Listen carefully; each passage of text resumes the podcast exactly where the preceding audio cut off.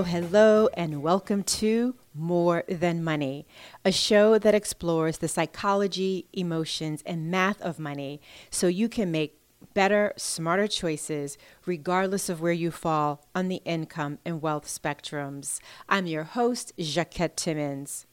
On today's episode, we're going to talk about the history of money.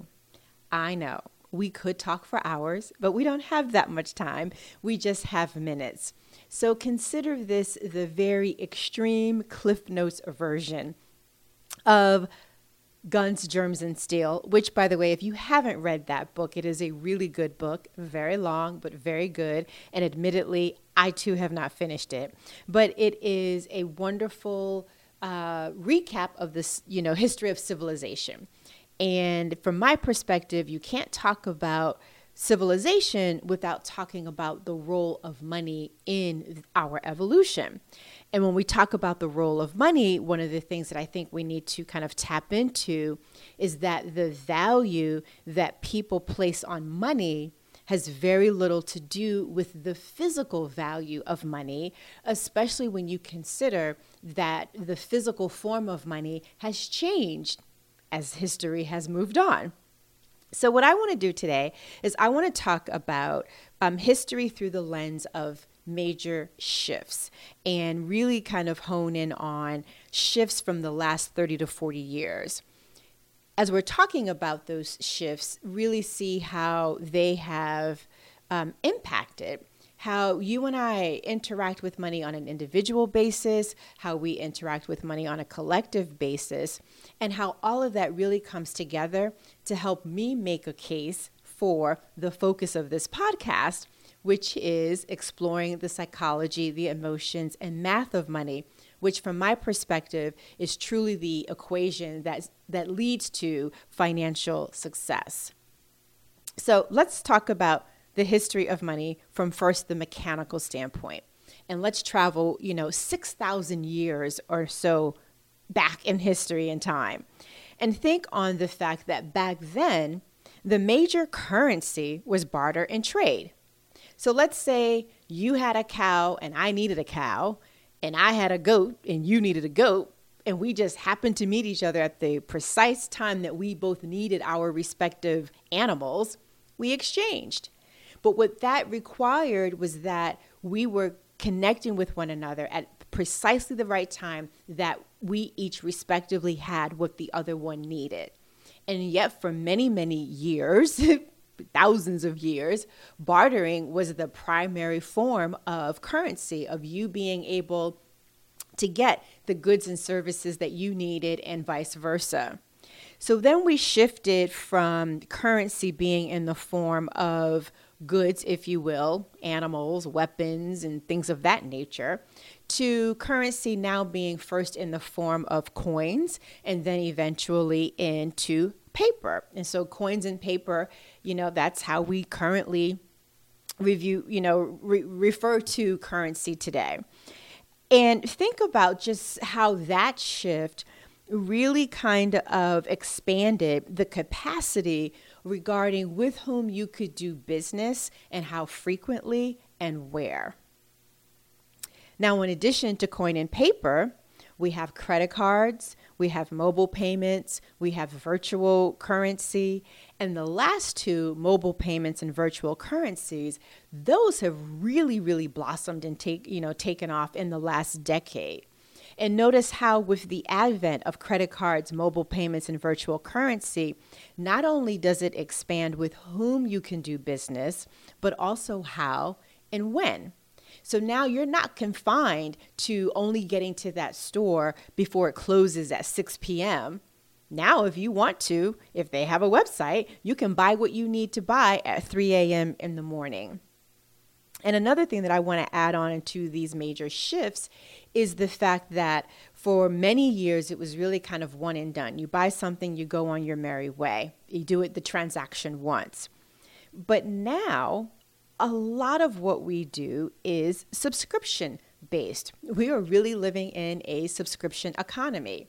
You look at your banking statement, you look at your credit card statement, and I bet you will have at least three, if not even more, line items that are subscription driven.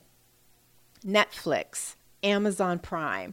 And if you are a, an entrepreneur or business owner like me, then you definitely have a lot of subscription uh, expenses because a lot of the vendors with whom we do business, that's their primary business model.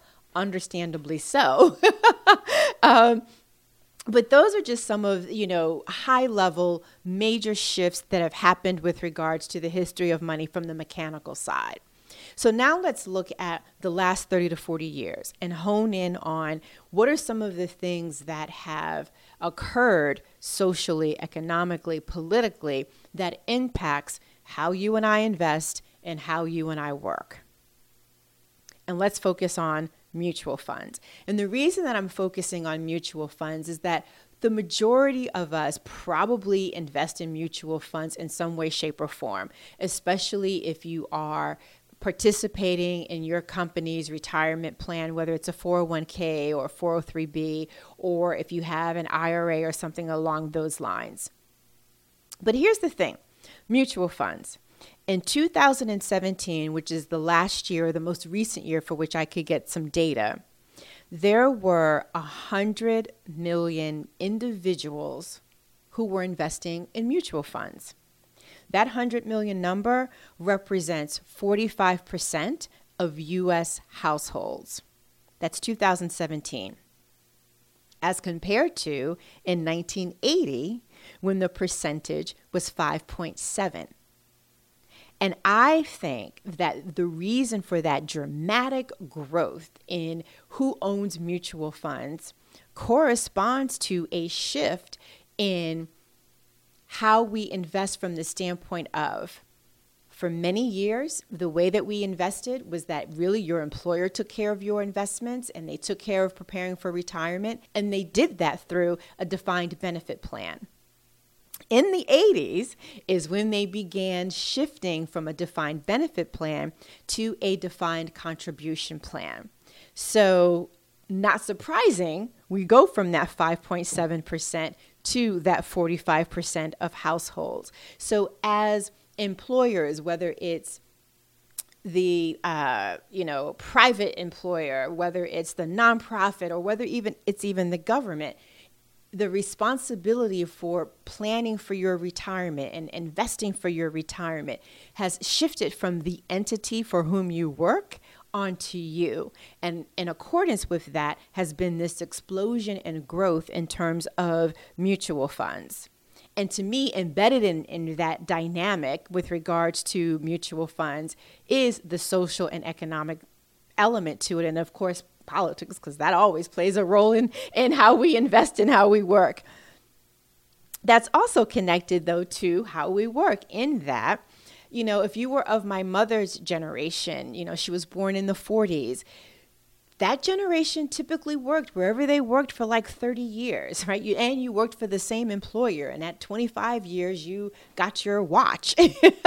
um, but that model is long gone. And today, even the way that, you know, most people work, and, and it's due to a lot of economic and employment factors they say that the average man stays at his place of employment for 4.3 years, and for a woman, it's four years.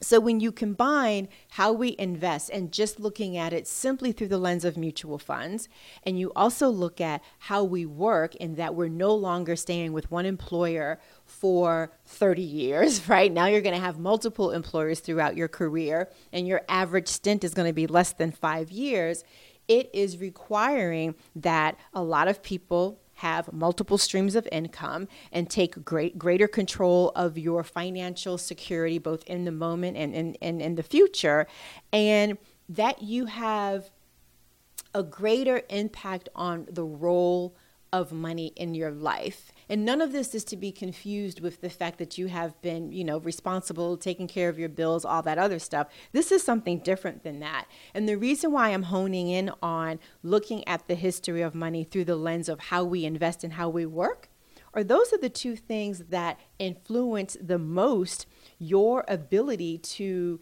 either generate wealth on your own or if you have inherited wealth, to continue the legacy of that wealth so that it doesn't disappear after one or two generations.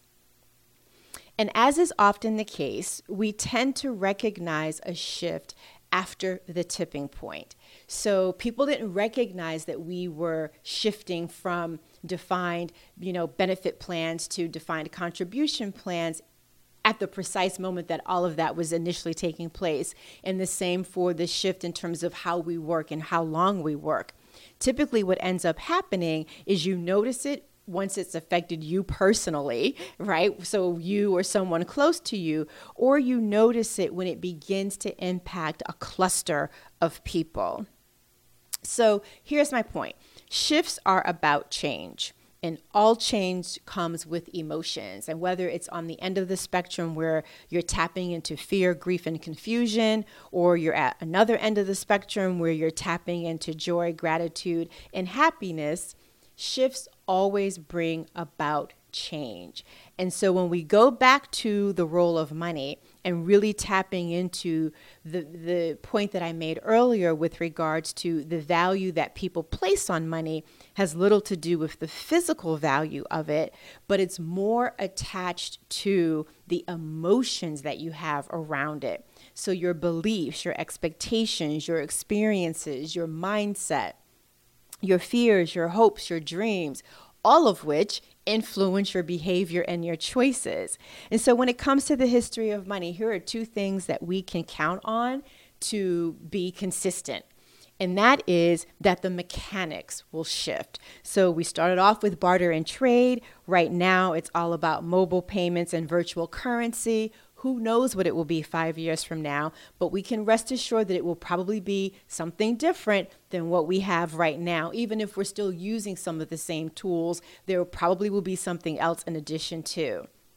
But just as we can count on the mechanics evolving, the other thing that we can count on is the need for self inquiry and the need for self awareness. Again, going back to the fact that we place a lot of value less on the physical form that money will take, but instead what that um, represents to each of us individually and collectively. And that is why I focus on the human side of money. And that is why we are dedicating this podcast to exploring all dimensions of money the psychology, the emotions, as well as the math of it. Thank you so much, as always, for tuning in to today's episode. Let me know what you found most useful, what resonated for you. Does it inspire you to take any actions? Does it inspire you to look at money a bit differently? Let me know. You can send me a DM on Instagram, or you know, or just leave a comment when you listen to um, this episode wherever you listen to it. So until next time, remember, it's about more than money.